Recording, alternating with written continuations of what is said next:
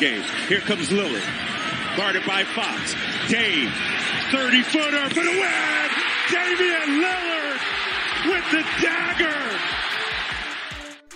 What you just heard was Dame Time pulling up from a step outside the logo and drilling a long three as time expired in overtime. That call doesn't do it justice. Let's hear it again. Okay, here comes Lillard. Guarded by Fox. Dame. 30 footer for the win! Damian Lillard with the dagger! That bomb being let fly with about a second and a half left on the clock. Bucks down by two. The end result a 143 to 142 overtime win to Milwaukee against the Kings.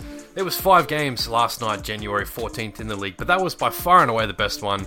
It's Daily NBA with your host, Alexander Jay. The Bucks' one-point win was their 15th straight over the Kings in Milwaukee, improving to 19 and 3 for the season at home behind Lillard's 29 and a 27-point triple-double from the Greek Freak in Giannis Antetokounmpo. The hometown fans in Fiserv Forum also treated to a combined 45 from cult favorite Bobby Portis and Malik Beasley. The Bucks had a 12-point lead early in that final period before the Kings tried to steal it. Head coach Mike Brown actually ran onto the court screaming at one of the referees to earn himself an ejection and fire up the troops, and it almost worked. De'Aaron Fox hit a layup with a second remaining in regulation to tie it. He finished with 32 for the Kings. Domantas Sabonis, another triple double 21 points, 13 rebounds, and 15 assists. He missed just one shot from the floor, and Malik Monk contributed 28 from the bench. Kevin Huerter, he actually returned in this game for the Kings too after dealing with an ankle sprain. He had 26, while Khris Middleton was out for the Bucks. Uh, they played three games in four nights as he comes back and ramps up from an injury as well. Post game, the Kings coach uh, Brown brought his laptop to the media presser and gave a great five minute rant with specific plays he was complaining about the poor refereeing consistency. It's an all time classic. Uh, go watch that one. Anthony Edwards scored 20 points in the third period after the major break. His 33 total crucial as the Timberwolves held off the Clippers 109 to 105. Rudy Gobert finished his night with 15 points and 18 rebounds, making some big free throws down the stretch. He was 7 of 15 or something for the evening, but made four straight. The Clippers came from a deep hole in the fourth. I think they were down 17 points with six minutes remaining when I was watching. Norman Powell hit a massive three with just over a minute remaining to turn it into a single possession game. Powell finished with 24. Kawhi Leonard top scored with 26 for the Clips, while everyone else really struggled to score. Uh, worth mentioning a really funny moment at the end of the game. Russell Westbrook misses a bunny layup wide open with three seconds left that would have made it a two point game, and he got caught on the courtside mic voicing his displeasure. Here's that clip. Westbrook. Oh, shit! The Miami Heat announced tonight that Dwyane Wade will have an 8 foot statue outside the Kaseya Center in Miami in the very near future. Wade was in attendance as the Heat dismantled the Hornets 104 87. The victory was the Heat's fourth over their division rivals this season. Bam Adebayo and Tyler Herro both had at least 20 in good performances, although Miami will lose rookie Jaime Jaquez Jr. for a couple games with a groin strain. He had 15 in the second quarter before he had to leave. Uh, LaMelo Ball returned over the weekend from that ankle injury that's kept him out for a while. He ended last night with 21, while scary Terry Rozier top scored for Buzz City with 26. Bruce Brown Jr. was presented his championship ring pre-game of the Pacers and Nuggets game tonight. But without the injured Tyrese Halliburton, the Pacers couldn't get past the checkered flag. Denver winning at home 117 to 109. The Joker, he was one assist shy of another triple double 25 points, 12 rebounds, 9 assists. He made 12 of his 13 field goal attempts. So, two time MVP is now shooting 81% over the last nine games. He's 85 of 105. Michael Porter Jr. and Canadian Jamal Murray both had 25 as well. Uh, the Nuggets shot 65% from the floor for the game. Crazy shooting. Brown did top score for Indiana in his ring night 18 points, 10 rebounds, and 6 assists, as six other Pacers scored in double digits in another balanced attack.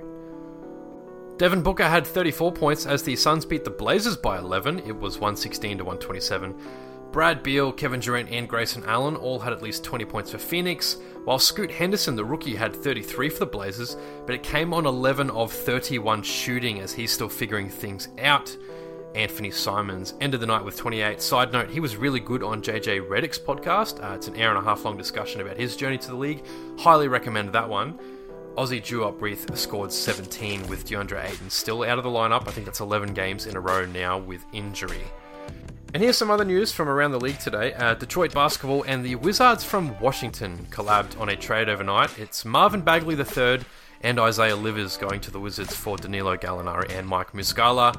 Uh, that trade effectively means that James Wyden, uh, Wyden, James Wiseman, excuse me, won the battle for the third string power forward in Detroit. Uh, he's not been great, and they've now cleared enough space, interestingly enough, to make between two and three big splashes in free agency. Not that I think they'll be attractive, but some of the experts over on RealGM.com put that free agency value at 50 to 70 million dollars, depending on a couple of moves Detroit might make as well. Draymond Green will likely return tomorrow. They play the Grizzlies after missing 16 games for behaviour issues. And speaking of those Grizzlies, Desmond Bane's ankle sprain he suffered over the weekend came back as a Cat 3, meaning he'll miss at least six weeks. The season from hell for Memphis continues. They're going to also lose two weeks of Jake LaRavia. Um, sorry, Grizzlies fans, a brutal year for you. I think they started the year with 17 men on the roster, and they're now down to just eight healthy players. Eight. If you want more NBA content, I hosted the NBA Weekly Recap Show over at Mojo Sports yesterday. That's an hour long discussion with three Aussie journalists and content creators each week.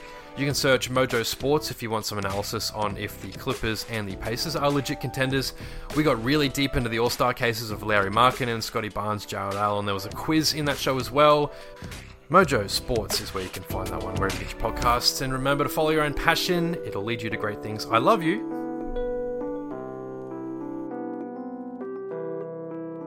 Talk soon.